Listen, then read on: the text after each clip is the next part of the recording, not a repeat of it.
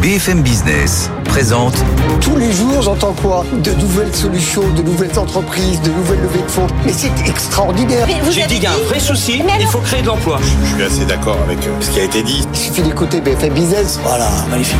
Guillaume Paul, Audrey Tcherkov. Good evening business. Allez, 18h, soyez les bienvenus dans Good Evening Business, comme tous les soirs en direct. Bonsoir Audrey. Bonsoir Guillaume, bonsoir à tous. Alors, dans l'actualité ce soir, invité de marque, hein, dans Ouais. 10 minutes, c'est l'ambassadeur d'Inde en France qui sera avec nous sur ce plateau. Bah oui, parce que vous savez que Narendra Modi, un Premier ministre indien, sera l'invité d'honneur des festivités du 14 juillet euh, en France pour parler de beaucoup de choses, pour parler business, notamment côté français. En tout cas, on espère qu'on va parler largement business pendant quelques heures, en fin de semaine. En effet, on espère. Et puis nous allons aussi aller en Lituanie dans un instant dans ce journal parce que c'est un sommet de l'OTAN sous vive tension qui a démarré il y a quelques heures, alors même que la France vient d'annoncer la livraison de ses missiles à longue portée, les scalps à l'Ukraine. Euh, on sera sur place euh, dans le journal dans un instant. Le dossier casino, on a encore des nouvelles à vous apporter ce soir, on verra ça dans un instant. Et puis dans une heure, on repartira faire un tour du côté de Toulouse, parce que vous savez qu'Airbus a annoncé hier là-bas euh, le lancement d'une nouvelle ligne d'assemblage pour accélérer la cadence des appareils A320. La demande est tellement forte qu'il fallait bien ça, on verra tout ça. Voilà le programme non exhaustif évidemment, nous sommes ensemble jusqu'à 20h sur BFM Business. C'est parti. Good evening business, le journal. Donc le dossier casino, oui, ça continue. Dernier épisode en date, les représentants des deux projets euh, de reprise sont allés défendre leur plan aujourd'hui devant le CIRI. Le CIRI, c'est le comité interministériel de restructuration qui est basé à, à Bercy. Bonsoir, Pauline Tadevin. Bonsoir. Ça bouge sur les offres. On va voir ça dans un instant. Pauline, on va d'abord écouter Bruno Le Maire qui s'est exprimé pour la première fois sur le dossier casino. C'était à l'Assemblée nationale tout à l'heure. Écoutez. Casino est un beau groupe, un groupe solide, avec des actifs répartis à travers tout le territoire, avec des salariés qui font un travail formidable et qui n'ont pas à payer pour les erreurs qui ont pu être commises par la direction du groupe. Donc nous serons attentifs à la solidité du projet industriel des deux repreneurs. Le deuxième sujet sur lequel nous serons très attentifs, vous l'avez dit vous-même, c'est l'avenir des 50 000 salariés du groupe répartis sur tout le territoire et l'avenir des 1500 salariés du euh, groupe à Saint-Étienne, le siège historique euh, de Casino. Il n'est pas question que le siège historique du groupe soit menacé par euh, la reprise du groupe, quel que soit le repreneur qui sera choisi à l'issue de ce processus. Nationale, Bruno Le Maire à l'Assemblée nationale sur le dossier casino. Et donc on le disait, Pauline, chacun des repreneurs a vendu le bienfait de son offre aujourd'hui à Bercy, hein, finalement. hein. Oui, c'était cet après-midi euh, devant euh, le CIRI, hein, comme vous l'avez dit, le comité euh, interministériel de restructuration industrielle. Les deux porteurs d'offres, d'un côté le trio Zouariniel Pigas, de l'autre Daniel Kretinsky, allié de Marc Ladrel la Charrière. Ils ont tous deux, dans un temps imparti, plaidé leur business plan respectif devant des représentants de Casino et devant les conciliateurs. Et d'après nos informations, il y a un autre rendez-vous demain très important. Ces offres vont désormais être présentées par les conciliateurs aux créanciers demain matin. Les créanciers, c'est bien entendu eux qui ont la clé de ce dossier Casino. Et l'info qu'on apporte ce soir, Pauline, c'est que chacun de ces repreneurs apparemment a amélioré son offre hein, pour l'emporter dans la dernière droite finale. Oui, parce que chacune euh, des deux offres avait jusqu'ici, euh, et c'est bien normal, des points forts et des points faibles. Du côté du trio Zouariniel Pigas, on plaide plus que jamais la force industrielle euh, de ce plan. On insiste aussi dans ce camp sur le soutien d'un certain nombre de créanciers. Ils backent tout ce plan, nous disait même récemment une source proche du dossier. Ce qui pêchait jusqu'ici dans cette offre du euh, trio, c'est l'apport d'argent frais. Il proposait d'investir 900 millions d'euros, dont 450 millions d'euros sous forme de fonds propres, 450 millions d'euros sous forme de dette. Et bien, d'après nos informations, euh, ce trio Zouari, Niel, Pigas se résigne à mettre plus d'argent de sa poche sur la table pour se rapprocher de l'offre de celle de Daniel Kretinsky et de Marc Ladret de la Charrière. Eux, euh, ce duo, pour le coup, prévoit d'apporter 1,35 milliard d'euros de fonds propres, dont près de 900 millions d'euros de leur poche. Et alors que le reproche qui leur était fait était d'écraser trop de dettes des créanciers, contrairement au trio, eh bien Daniel Kretinsky et Marc Ladret de la Charrière prévoient désormais, d'après nos informations, un taux de conversion de dette plus favorable aux créanciers. Ils prévoient donc de mieux les traiter, ces créanciers. Le prochain rendez-vous important, je le disais, ce sera demain. Ces offres vont être présentées désormais donc à ses créanciers. Voilà donc pour euh, où nous en sommes ce soir et donc rendez-vous demain pour nouvelles aventures après cette rencontre après les, créanciers. Merci beaucoup Pauline, Pauline Tadevin avec nous sur BFM Business. 18h04, l'OTAN, je vous le disais, sommet de l'OTAN qui a débuté À Vilnius, en Lituanie. Bonsoir Mathieu Kouach. Vous êtes sur une place de la capitale lituanienne. Bonsoir. Où Volodymyr Zelensky doit venir s'exprimer et plaider pour l'adhésion de l'Ukraine à l'OTAN. Et ça, c'est un point qui divise fortement les membres de l'organisation, Mathieu. Oui, en fait, Volodymyr Zelensky vient de prendre la parole. Il a terminé il y a quelques minutes avant ce, ce, concert que vous entendez derrière moi. Et il a parlé sous une bannière géante Ukraine, NATO 33 pour demander à l'organisation de devenir le 33e membre après la Suède. Le président ukrainien sait que c'est loin d'être gagné. Et d'ailleurs, il a eu des mots très durs. Hein. Il dénonce l'indécision et la faiblesse de l'OTAN. Il juge absurde que l'Ukraine n'ait pas de calendrier pour son adhésion. Une façon de maintenir la pression sur des membres qui sont très divisés. D'un côté, les États-Unis et l'Allemagne principalement qui estiment que ça n'est pas le moment, qui ne veulent pas risquer une escalade mondiale dans ce conflit. Puis de l'autre, les pays de l'Est qui au contraire estiment que c'est la seule façon de finir cette guerre et de protéger l'Ukraine sur le long terme. La France, elle, a changé d'avis récemment. Emmanuel Macron soutient maintenant une adhésion rapide de l'Ukraine dans l'OTAN, mais ne sera probablement pas entendu pendant ces deux jours à Vilnius.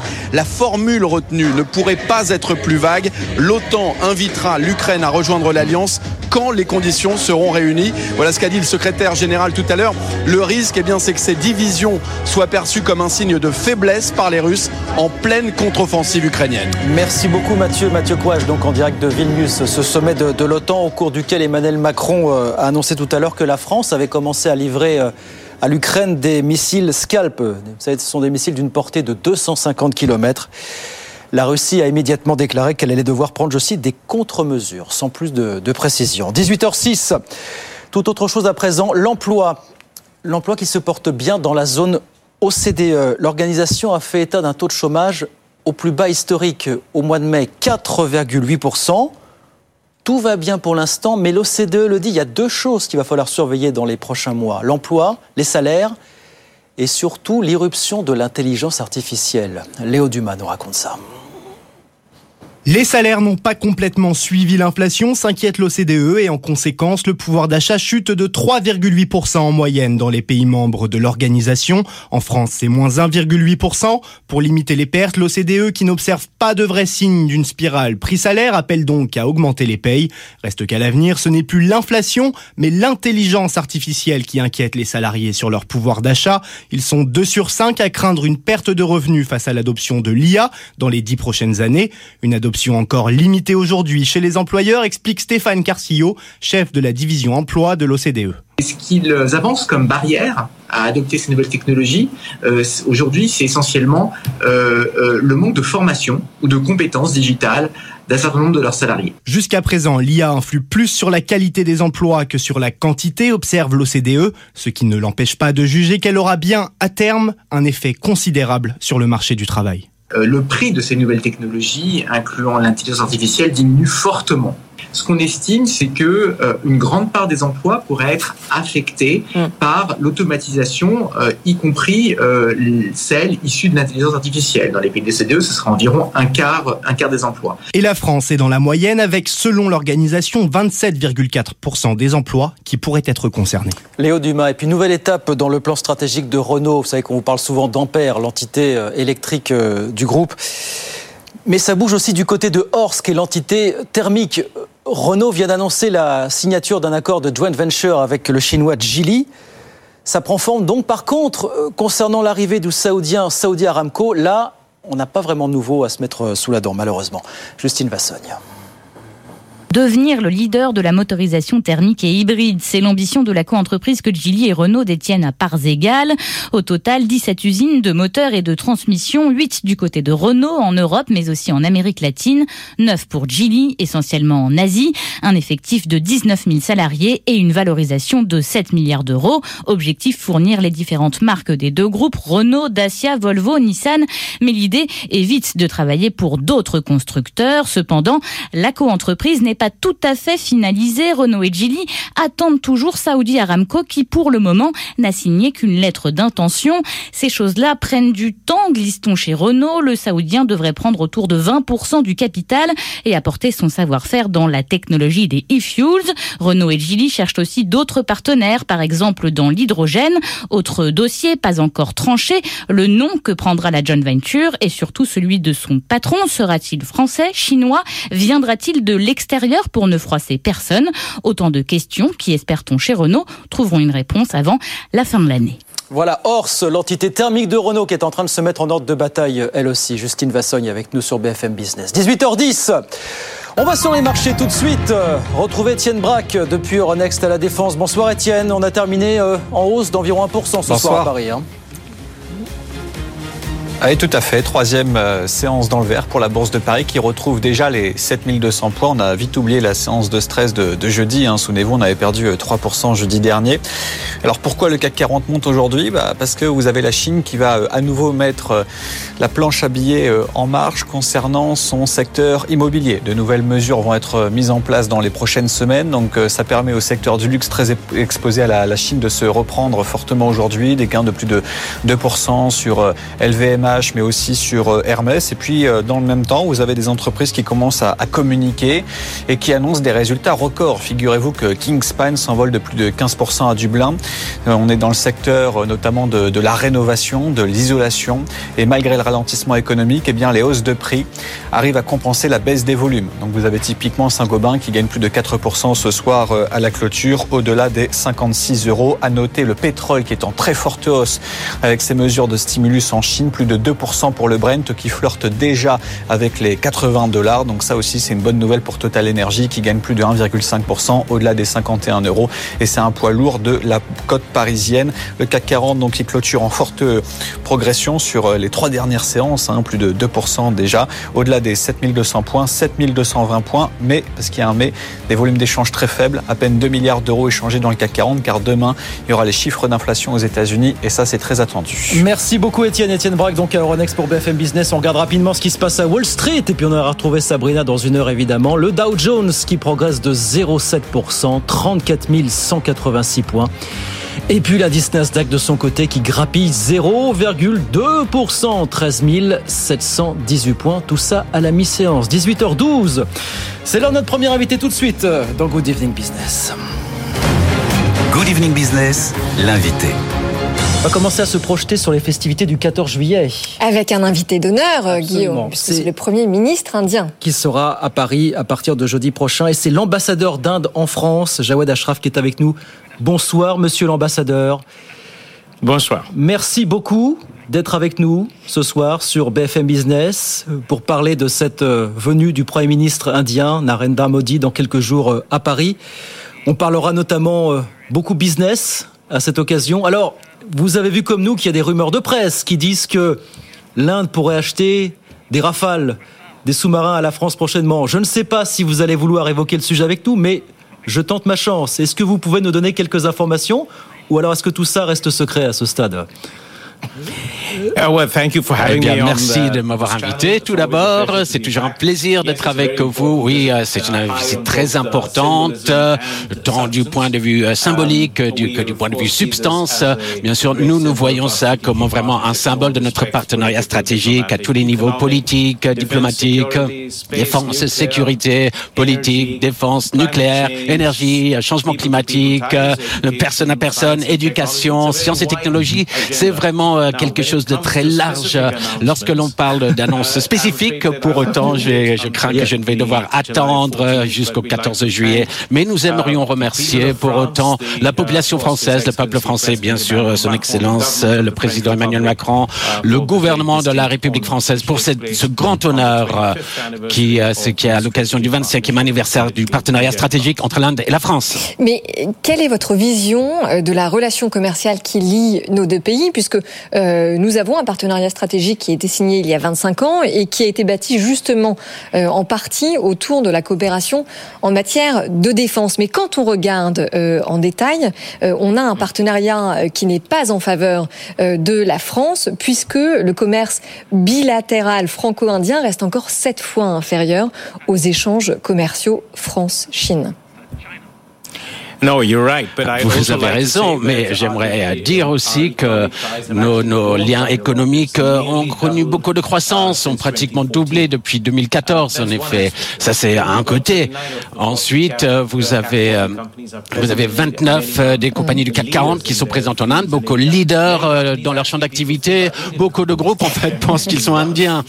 Capgemini notamment, ils pensent que c'est indien en Inde. Mais quand, quand moi je parle aux industriels ici, ils sont très optimistes, ils voient énormément d'optimistes, ils sont, euh, ils ont beaucoup confiance dans l'avenir. Au cours des six derniers mois, vous avez vu euh, deux, euh, il y a eu des commandes pour 770 Airbus. Et ça, c'est au cours des six derniers mois. C'est deux compagnies indiennes qui ont passé des commandes. Et, et c'est beaucoup, bien sûr, on voit la croissance du, du marché indien qui est actuellement la cinquième plus grande économie mondiale, bientôt la troisième, mais également du côté géopolitique quand les groupes cherchent à diversifier euh, leurs risques au niveau de la supply chain et voir euh, les, les possibilités par rapport à tout ce qui se passe du côté technologique pour se servir de l'Inde, pas simplement pour euh, minimiser les risques de concentration, mais également comme marché d'export en tant que tel. Lorsque l'on regarde les connaissances qu'il y a, l'Inde et la France ont vraiment pole position pour vraiment en prendre avantage, énormément d'optimisme. des deux côtés, également du côté indien pour euh, faire du commerce en Europe à partir de la France, particulièrement après le Brexit. Et je crois que le fait de, choisir la France, Monsieur l'ambassadeur, la France semble en demander aujourd'hui plus à l'Inde, cinquième puissance économique mondiale. Il y a des critiques qui sont régulièrement adressées à l'Inde sur ah, sa difficulté à ouvrir certains de ses marchés. On parle encore de protectionnisme sur certains marchés, l'automobile, l'industrie pharmaceutique, l'agroalimentaire. Est-ce que l'Inde entend continuer à ouvrir davantage ses marchés dans les prochaines années finalement? Laissez-moi vous donner un fait fondamental. Au cours des neuf dernières années, nous avons changé 13, euh, 13 euh, accords euh, FTA. je ne pense pas que d'autres n'ont signé, aucun pays n'en a signé autant au cours des neuf dernières années. Et nous sommes vraiment en train de mettre des, des accords, des investissements avec l'Union européenne. cela montre que nous sommes engagés, nous sommes ouverts, nous permettons des investissements à 100% de la plupart des secteurs. Il y en a très peu qui ne sont pas ouverts. Le niveau de tarification sont bas. Mais comme la France, nous cherchons également à redévelopper notre industrie. Nous avons également souffert de la désindustrialisation en raison de la migration de la production dans un pays particulier notamment. Et la France parle de souveraineté euh, euh, économique, de la réindustrialisation. L'Europe en parle, les États-Unis en parlent et nous aussi, nous aussi l'Inde. Mais ça, ça ne doit pas être au coup de demeurer ouvert euh, à des, à des investissements et à du commerce avec le reste du monde, surtout avec des puissances euh, amicales comme la France et l'Europe. Mais la France euh, voudrait aussi euh, que l'Inde augmente ses investissements sur son territoire. Qu'est-ce qui, qu'est-ce qui fait que ces investissements ne sont pas aussi significatifs que dans certains autres pays, notamment en Europe? Eh bien, écoutez, vous savez, à l'origine, la, la, le, le, foyer naturel pour les investisseurs indiens en Europe, c'était le Royaume-Uni pour des raisons historiques, euh, des raisons linguistiques. Euh, mais depuis le Brexit, euh, voilà, on regarde, on regarde ça de beaucoup plus près. Où est-ce que nous voulons être pour le marché de l'Union européenne pour être au mieux avec le marché de l'UE Et maintenant, nous voyons la France pour des pour des accords. Et moi, je peux vous dire au cours des deux dernières années, euh, trois dernières années, depuis que je suis ici, beaucoup de groupes indiens sont soit en train d'augmenter leur présence ici, euh, soit en train de regarder pour faire de nouveaux investissements. Et les politiques industrielles euh, et fiscales françaises et euh, tout l'effort pour attirer euh, euh, des, des investissements par Business France, ça, ça aide vraiment. euh, et donc, euh, de fait, on a vu, euh, euh, voilà, beaucoup de, de- on a beaucoup de groupes financiers sont sortis de Londres, qui sont arrivés ici l'an dernier, beaucoup d'innovations. Euh, DCS a ouvert à la défense un, un hub d'innovation, beaucoup d'activités en France. Ça, ça va accroître encore dans l'avenir au fur et à mesure que euh, les, les sociétés indiennes accroissent le- leur présence. Le Premier ministre Narendra Modi participera à un forum euh, avec des chefs d'entreprise français vendredi prochain. Quel message, d'après vous, veut-il, pourrait-il adresser au monde français du business, au monde français des affaires? Eh bien, l'Inde, l'Inde est ouverte. euh, c'est facile de faire des affaires avec l'Inde. C'est facile de vivre en Inde. C'est attrayant. Il y a beaucoup d'incitations, beaucoup d'incentives. euh, En train de croître rapidement du point de vue infrastructure. Euh, la grande révolution numérique, la plus grande révolution numérique qui se passe en Inde. Les, les, les, les plus grandes, beaucoup de, de jeunesse, de talent, un marché en pleine croissance, mais en plus un pays avec vraiment un état de droit, beaucoup de confort du point de vue politique, euh, beaucoup de sens de stratégie, de partenariat avec la France notamment. Donc le message aujourd'hui, c'est que nous sommes ici pour définir et façonner les industries de l'avenir. Et que si nous voulons mettre euh, un, un pôle au travers du monde, il nous faut avoir un ordre économique au travers du monde. Et la France et l'Union européenne sont vraiment extrêmement bien positionnés parce que nous avons des valeurs démocratiques similaires pour, et nous voulons vraiment être un, un pôle euh, souverain, soutenable et Monsieur durable. l'ambassadeur, une dernière question. Voulez-vous faire réagir sur la dernière étude de Goldman Sachs euh, qui est sortie aujourd'hui et qui annonce que l'Inde va devenir en 2075 la deuxième économie mondiale? Elle passerait alors devant euh, les États-Unis et elle serait juste derrière la Chine. Est-ce que vous dites que c'est optimiste ou que c'est pessimiste? Moi, il me semble que ça reflète euh, nat- naturellement notre trajectoire nationale de croissance. Vous avez vu comment notre économie, la croissance qu'elle connaît au cours des 25 euh, années prochaines, lorsque nous allons célébrer notre centième euh, anniversaire comme nation indépendante, notre euh, économie aurait été multipliée par 10. Et donc, si l'on voit euh, ces projections de croissance, même les plus prudentes, il n'est pas surprenant que nous devenions la seconde plus grande économie. Peut-être même avant de 2075, nous avons la démographie, les talents, les ressources, euh, l'échelle. Et euh, nous avons euh, c'est, euh, l'optimisme, l'énergie, la jeunesse. Nous croyons en nous. C'est des choses intangibles, mais elles sont là.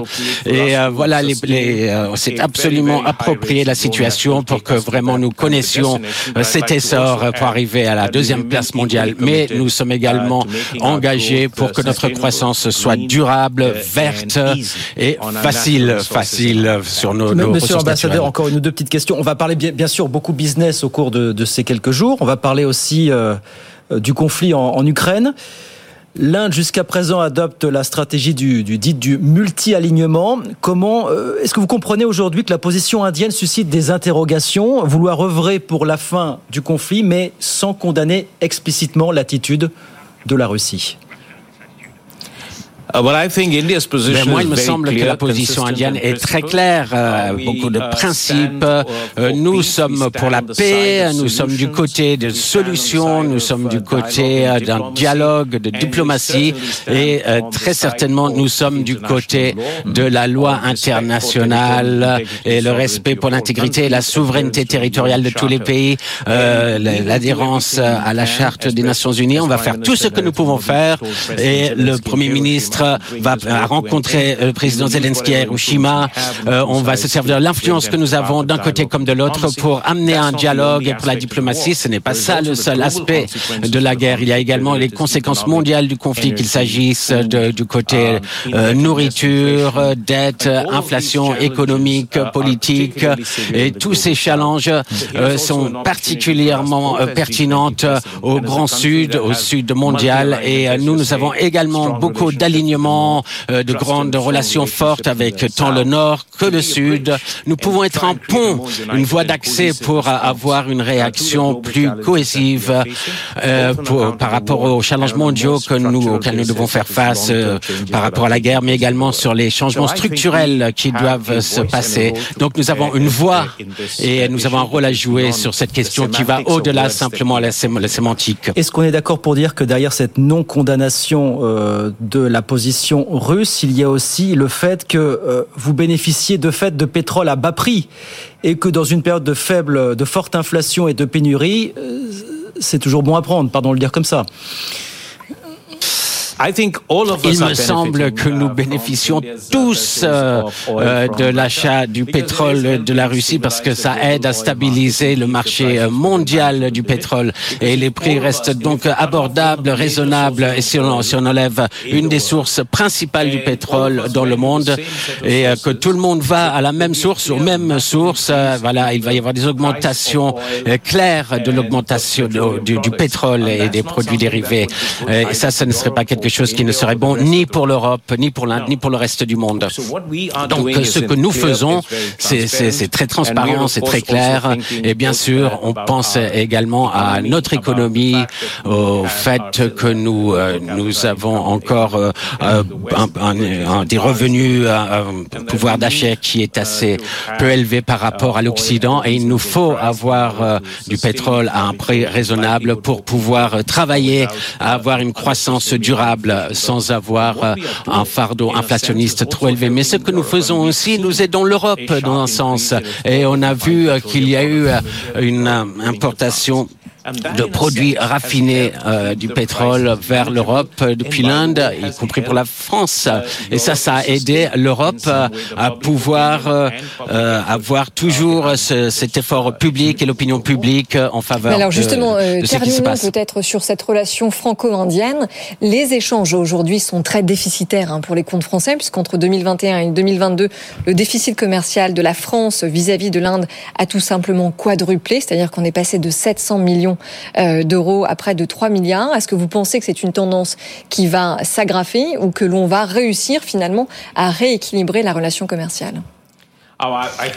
Eh bien, moi, je crois qu'on est tous en faveur d'une croissance équilibrée dans les deux sens, du commerce dans les deux sens. Le, notre Premier ministre a souvent parlé que l'équilibre le, plus sain, et c'est quand c'est dans les deux dans les deux sens, il doit, ça doit être équitable, il doit y avoir des bénéfices des deux côtés. On veut une relation où un partenaire commercial euh, qui euh, euh, travaillent avec les autres de façon équitable. et ça peut être cyclique, quelques ans, quelques années, deux, trois ans, quatre ans, ça peut être plus en faveur d'une partie que de l'autre. et ensuite vous allez voir que lorsque nous allons payer éventuellement pour les avions que vous nous vendez, peut-être que la balance va passer dans l'autre sens. et c'est moi ce que je peux vous dire par exemple, je peux vous dire que vous, vous êtes beaucoup mieux au niveau des services que nous et ça vous vous le voyez par exemple avec le nombre de touristes d'Inde qui euh, visitent la France maintenant. Eh bien, en tout cas, on espère qu'il y aura beaucoup d'annonces pro-business, euh, de contrats pour la France, pour l'Inde au cours de cette visite euh, du Premier ministre indien qui va donc débuter jeudi prochain à Paris. Merci beaucoup, monsieur l'ambassadeur.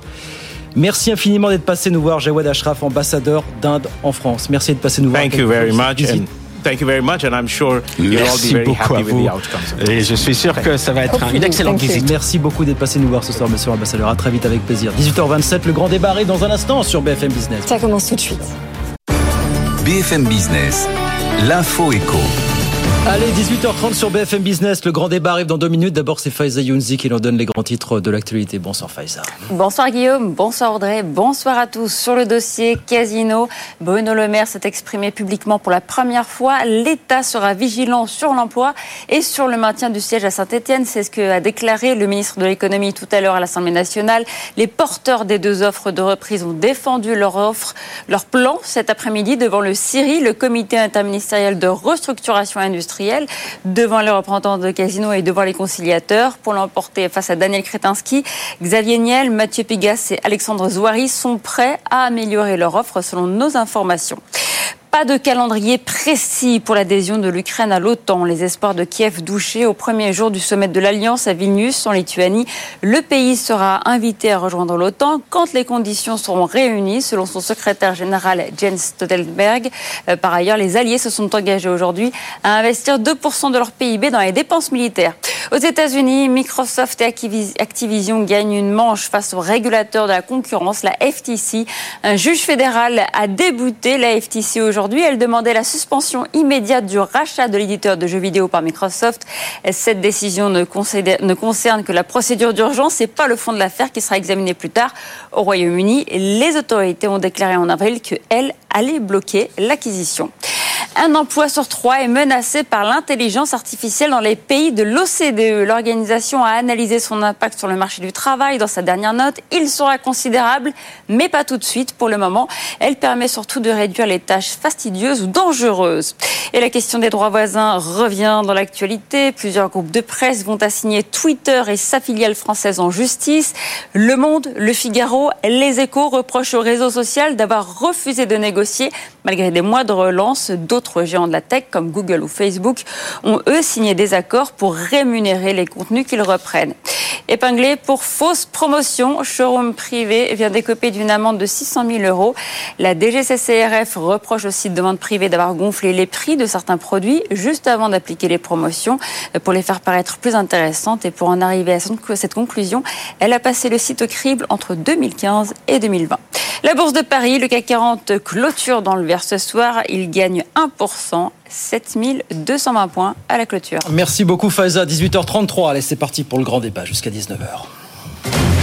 Good Evening Business, le débat.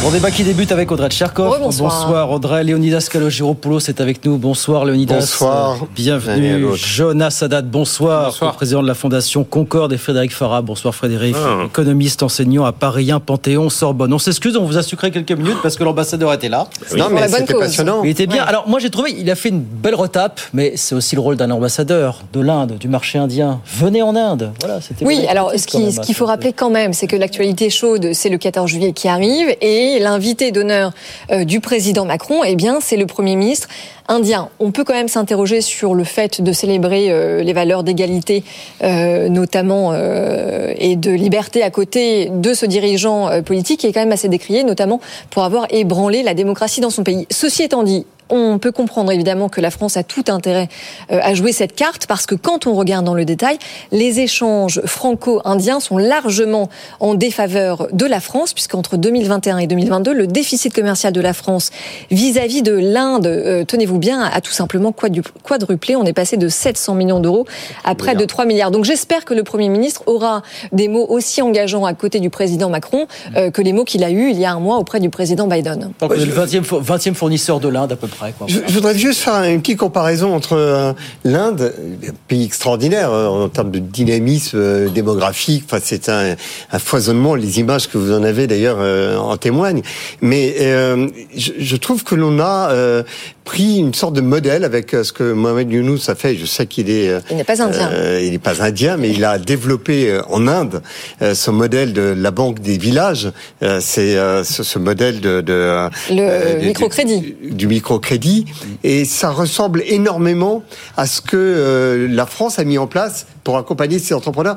D'ailleurs, euh, Mohamed Youlou, dans ses livres, dit « Je prête aux femmes parce que vous prêtez aux hommes, ils le dépensent euh, en trois jours au café. Vous prêtez aux femmes, elles dépensent pour la famille, pour la communauté. Elles pour la famille, elles produisent. Encore des clichés, ça. Et elles mettent en place. Non, non c'est la, la, réalité du microcrédit, c'est vrai. Et elles vendent, et elles vendent sur la planète entière.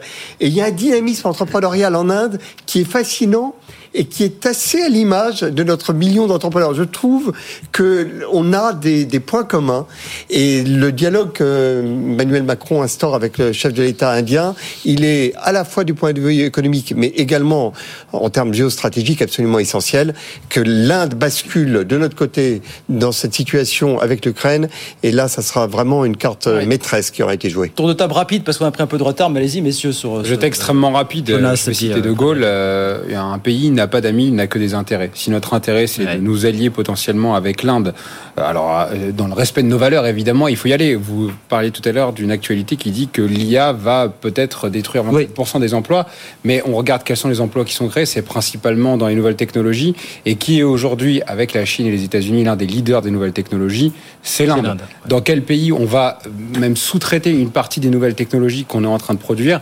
C'est en Inde. La plupart des grands cabinets de conseil le font déjà. Ils font dans l'infogérance. Voilà. voilà non, mais alors, sachant, Jonas, qu'ils sont en train de nous distancer largement, puisque la France forme 37 000 ingénieurs par an, l'Inde en forme 1,5 million. Absolument. Ça veut donc dire qu'il y a une source d'inspiration dans leur capacité à former massivement des ingénieurs, ce dont on a la difficulté.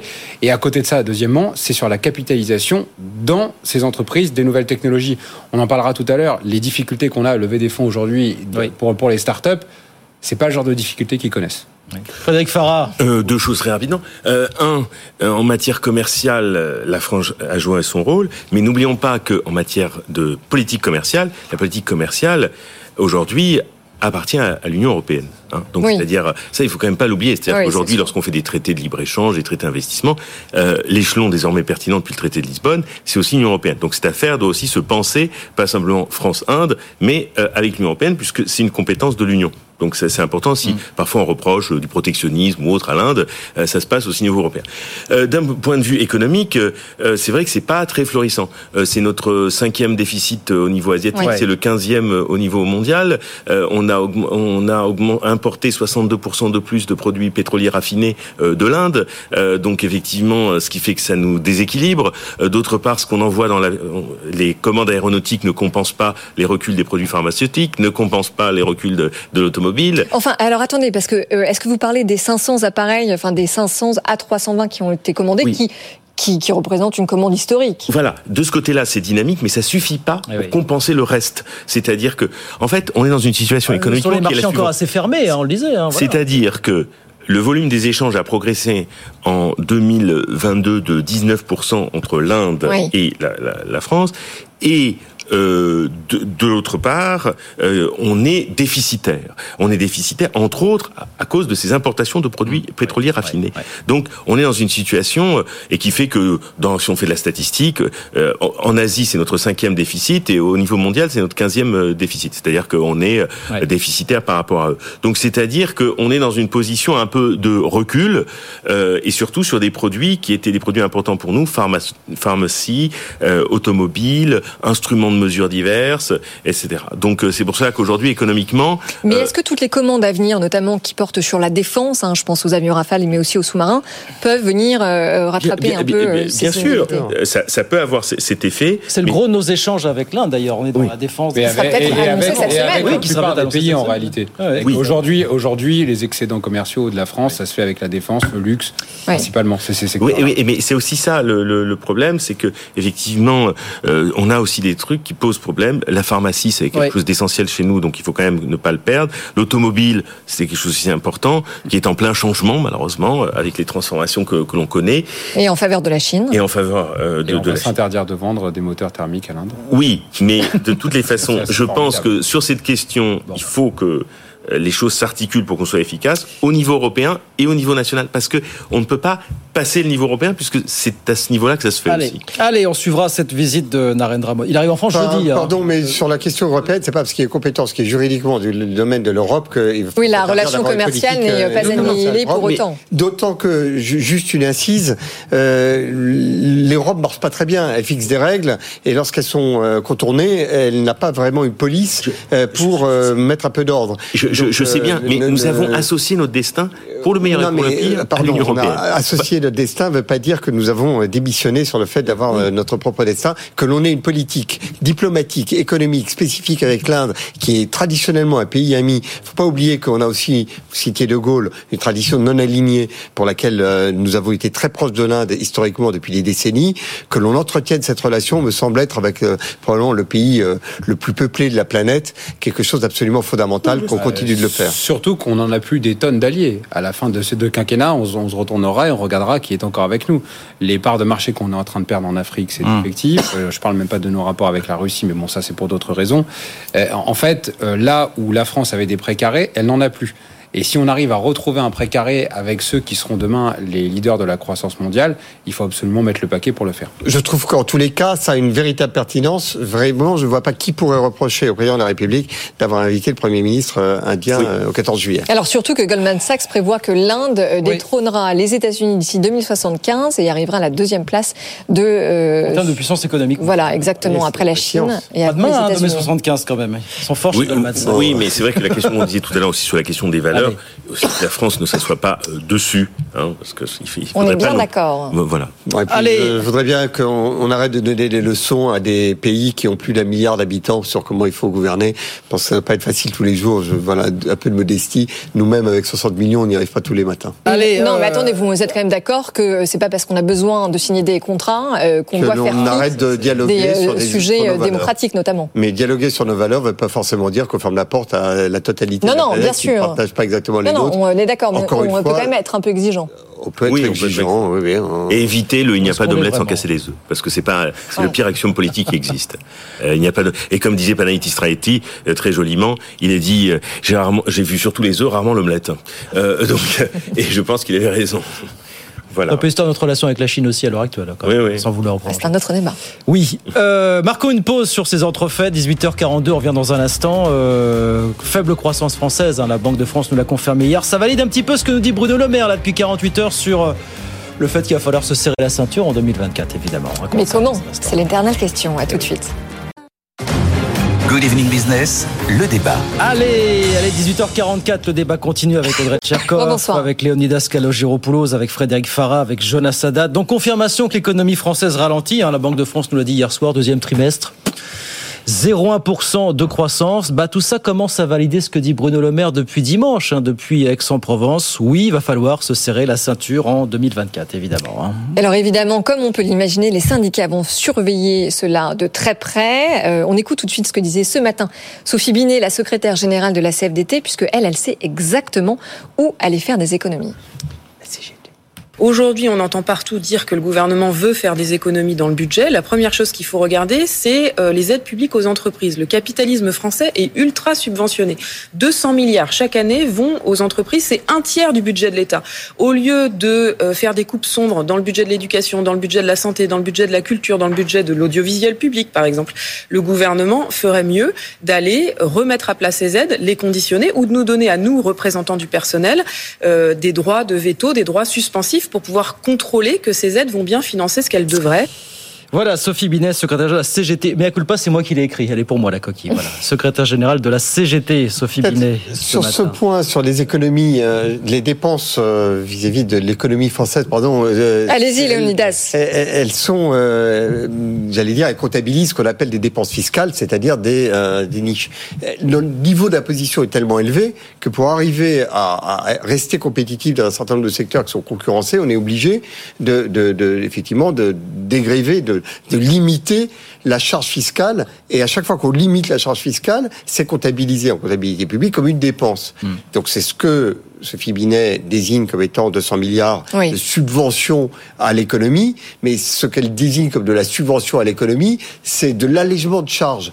Donc à un moment donné, si Sophie Binet veut se retrouver devant des millions de chômeurs euh, qui euh, auront pâti du fait qu'on leur a perdu en compétitivité, et donc euh, nos entreprises euh, seront encore moins capables de se battre sur les marchés commerciaux, je suis pas certain. Non, que mais ce après, calculé. Enfin, elle elle est forcément dans son rôle quand euh, elle dit ça. Maintenant, euh, si que on... je suis dans le mien. Et vous êtes Ah oui. absolument dans le vôtre aussi. Maintenant, je vais être dans le mien en faisant une analyse rapide. Euh, Bruno Le Maire euh, a deux objectifs prioritaires. Un, c'est la réduction de la dette qui a quand même dépassé le fameux cap symbolique des 3 000 euh, milliards. Et puis, le deuxième objectif, c'est le fameux financement de la transition écologique avec une annonce d'Elisabeth Borne hier qui parle de 7 milliards supplémentaires pour l'an prochain. Suite au rapport de Jean Pisani-Ferry et de Selma Mahfouz, ce qui est intéressant, c'est que euh, le ministre de l'économie a quand même écarté les deux pistes préconisées, qui étaient un, le recours à la dette publique, et puis deux, euh, le recours à la fiscalité. Donc non, on n'aura pas d'ISF vert. Donc, à mon sens, Bruno Le Maire va être obligé de réduire euh, les baisses d'impôts qui étaient euh, en cours, en tout cas qui étaient à l'étude. Donc je pense que ça va passer par l'annulation euh, euh, de la promesse qui avait été faite en faveur des classes moyennes par Emmanuel Macron, les fameux 2 milliards, euh, et puis euh, les- la question aussi sur les impôts de production se pose. Ce qui va nous faire un budget, ce qui va nous faire emprunt. Alors pas un budget d'austérité, loin de là cette idée, mais un budget emprunt d'une certaine rigueur qu'on n'a pas connu depuis quelques années finalement. Bah, euh, de toutes les façons, il n'y a, aucune surprise puisque dans, euh, le programme de stabilité qui a été envoyé à l'Union européenne, euh, il est indiqué une trajectoire de progression des dépenses qui, si on observe par rapport au programme précédent, est une, un programme où la, la, la, dépense va être beaucoup plus contenue. En tout cas, c'est la promesse que l'on a adressée. Alors, on s'est engagé à ramener le déficit sous les 3% d'ici 2027. Voilà, avec une progression moyenne en volume d'un 1,6 à peu près de, de la dépense. Donc ça, c'est, on avait envoyé à Bruxelles. Donc avant même l'intervention de Monsieur le Maire, c'était ça.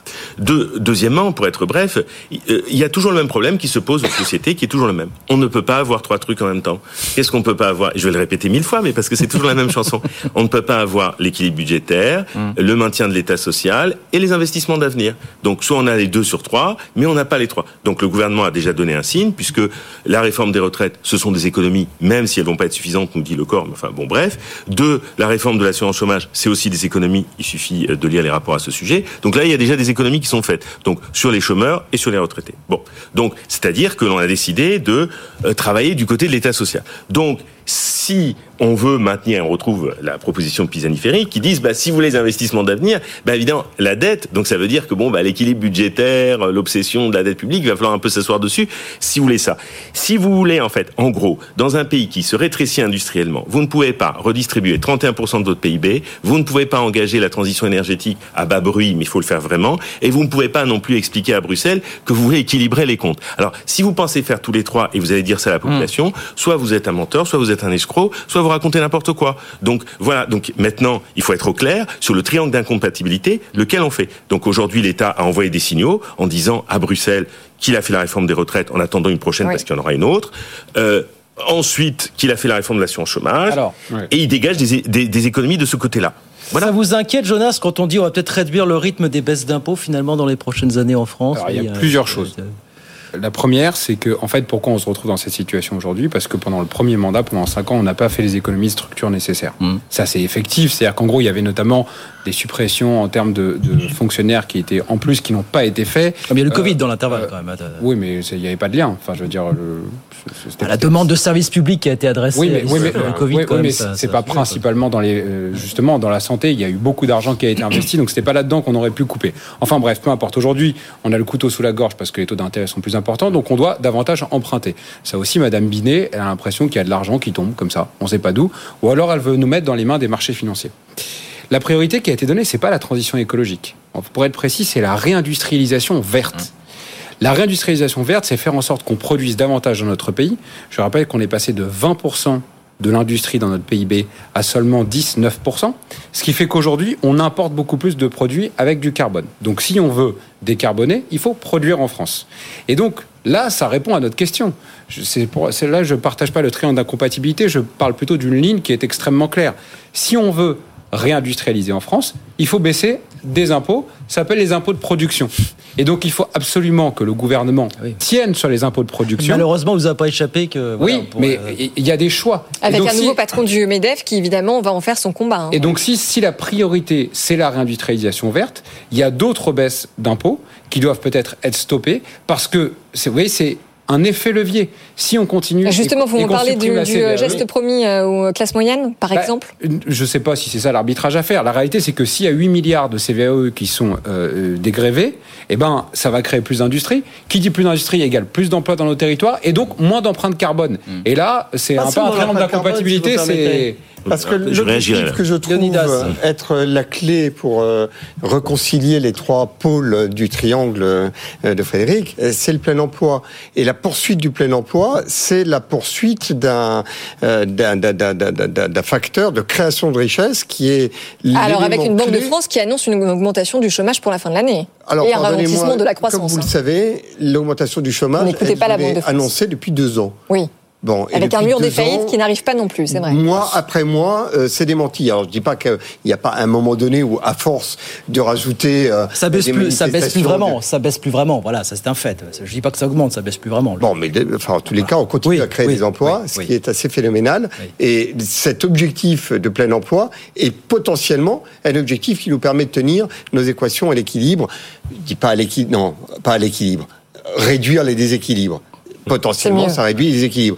Et euh, faire cette pédagogie de la création de richesse, je rejoins totalement ce que vous dites sur le fait que on a un axe de réindustrialisation verte. C'est pas pareil que euh, d'arrêter la croissance pour euh, faire de l'écologie. Et enfin que l'on poursuive dans cette dynamique-là, parce que c'est probablement la plus prometteuse, celle qui crée des emplois, qui crée du, de, de, la valeur ajoutée environnementale. Et globalement, elle réussit à cocher toutes les cases d'un triangle qui est supposé avoir. Donc un triangle possible finalement. Oui, je vais, je, vais je, je, je, vais très bien. Alors, je rajoute un élément pour euh, que on, on, ça complique un peu l'affaire. Cette compétitivité dont on parle, euh, etc. Euh, eh bien, euh, elle est problématique parce que euh, en Europe, on a mis ensemble des pays qui sont très hétérogènes et qui se font évidemment une compétitivité qui est, comment dire, pas vraiment sincère et qui est déloyale et bien faussée. je m'explique.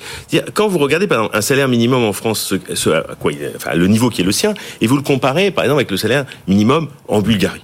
Bon, euh, on est dans des rapports euh, qui sont tout autres. Donc évidemment, si vous espérez qu'en termes de coût du travail en Europe, dans quelle direction vous allez aller? Est-ce qu'on va vers la France ou les pays qui sont dans cette direction-là? Ou est-ce qu'on va aller avec effectivement dans la direction du moins disant social, du moins disant fiscal. Et n'oublions jamais qu'en termes de compétitivité, on se fait moins de concurrence entre l'Europe, la Chine, que entre Européens pour avoir accès au marché euh, chinois, indien ou ce que vous voulez. Donc, si vous voulez, dans cette histoire, il ne faut pas oublier le rôle de l'Europe euh, dans, dans l'affaire pour permettre une harmonisation fiscale et sociale. Ça, c'est un. Et deuxièmement, très rapidement, euh, pour ne pas être trop long, qu'est-ce qu'ont fait les États et, et la France en particulier pour donner du pouvoir d'achat, pour stimuler, euh, comment dire, l'activité, on a toujours joué sur le levier fiscal. Le problème. Oui, et on a fait aussi bouclier sur bouclier. Et on a fait bouclier sur bouclier. Je rappelle qu'en termes d'exonération des cotisations sociales, depuis 1993 jusqu'à nos jours, sans discontinuer tous les gouvernements, quelles que furent leurs couleurs, ils ont fait la même chose, ce qui a coûté aussi très cher à la sécurité sociale. Surtout, je rappelle la fin de la loi Veil, qui fait qu'avant, quand l'État piquait à la sécurité sociale, il devait rembourser à l'euro près. C'est fini. enfin, oui, enfin, d'abord. Vous, n'êtes pas d'accord, Jonas Ah non, parce que sans discontinuer, il y a quand même eu des mesures euh, à une certaine période, euh, au milieu des années 2000, qui ont fait fuir un certain nombre d'investisseurs par une taxation massive, qui nous a fait regagner à chaque fois les podiums de la taxation. On est les plus hauts dans toute l'OCDE. Donc ça, c'est un premier point.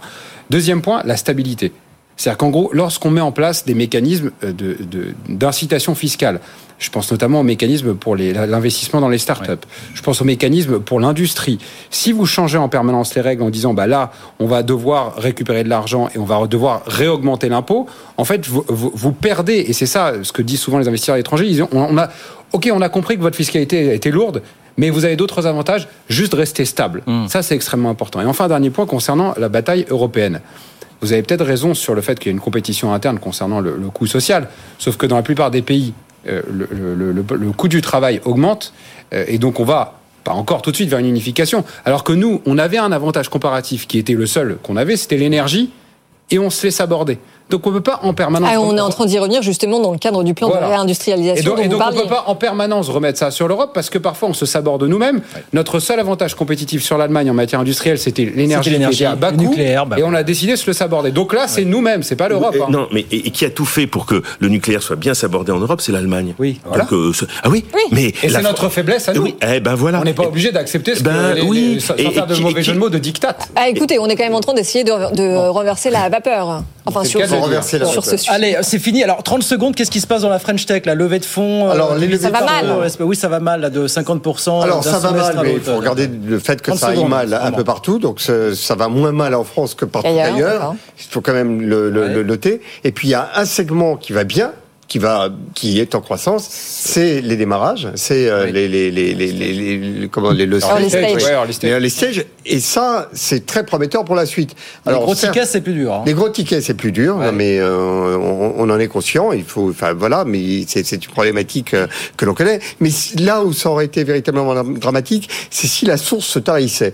Or, les nouvelles créations, elles sont, elles restent dynamiques, elles sont en croissance, et ça, c'est un point très positif. Jonas, 30 secondes par Alors, on a un double mouvements. D'abord, lorsque les investisseurs avaient de l'argent dans les fonds d'investissement pour, pour les startups, elles l'avaient beaucoup à la fin du Covid. Les poches étaient pleines, elles ne les avaient pas investies. Donc là, on a eu un effet rattrapage. Deuxièmement, il y a eu une lassitude des investisseurs. Pourquoi? Parce qu'il y a eu plein de vagues technologiques, Bitcoin, Metaverse, NFT, et ça n'a pas donné l'effet escompté. Et la grosse problématique qu'on a en ce moment, c'est que non seulement les investisseurs ont du mal à investir dans les startups, mais surtout ce qu'on appelle les LPs, c'est-à-dire les limited partners qui investissent dans ces fonds d'investissement-là, eux-mêmes ont limité de 50% le fait de mettre de l'argent à l'intérieur, ben pourquoi? Parce que l'argent coûte plus cher. Et c'est peut-être intéressant parce que les startups vont faire attention à leurs dépenses, premier point. Et deuxièmement, ça va nous inciter en France à favoriser les business angels. Il y a eu un rapport du député Paul Midi mm. qui met en avant un dispositif innovant pour qu'on ait plus de business angels, pour que Madame Michu ou monsieur machin qui écoute BFM Business et qui dit ah bah tiens elle est intéressante cette start-up. Mm. je vais mettre 20 000 30 000 euros. Il y a une véritable incitation fiscale. Ah, pardon Frédéric encore une incitation fiscale mais peut-être que là ce sera dans le bon sens. C'est tout, le sujet de l'investissement. Bon la va pas si mal que ça. Tout le sujet du fléchage de l'épargne des Français vaste vaste et un coup de chapeau à la BPI euh, qui fête ses 10 ans et qui est vraiment le partenaire 10 ans déjà. Oui, partenaire euh, indéfectible de cette dynamique euh, qui est vraiment la promesse d'avenir de notre pays. Allez ainsi Valmont Merci messieurs de passer ce soir. Le Nidascalo Giropoulos, président de médiation et arguments. Frédéric Farah, économiste, enseignant à Paris 1 Panthéon-Sorbonne. Jonas Sadat, co-président de la Fondation Concorde. Merci messieurs, à très vite. Très bonnes vacances si on ne se revoit pas. On se reverra à la rentrée évidemment. Euh, pour un débat plus long d'ailleurs. Oui, ça, ça sera la surprise à venir. Ben, nous on revient dans un instant en attendant. Et on va parler énergie renouvelable. Restez avec nous. Good Evening Business. Actu, experts, débat et interview des grands acteurs de l'économie.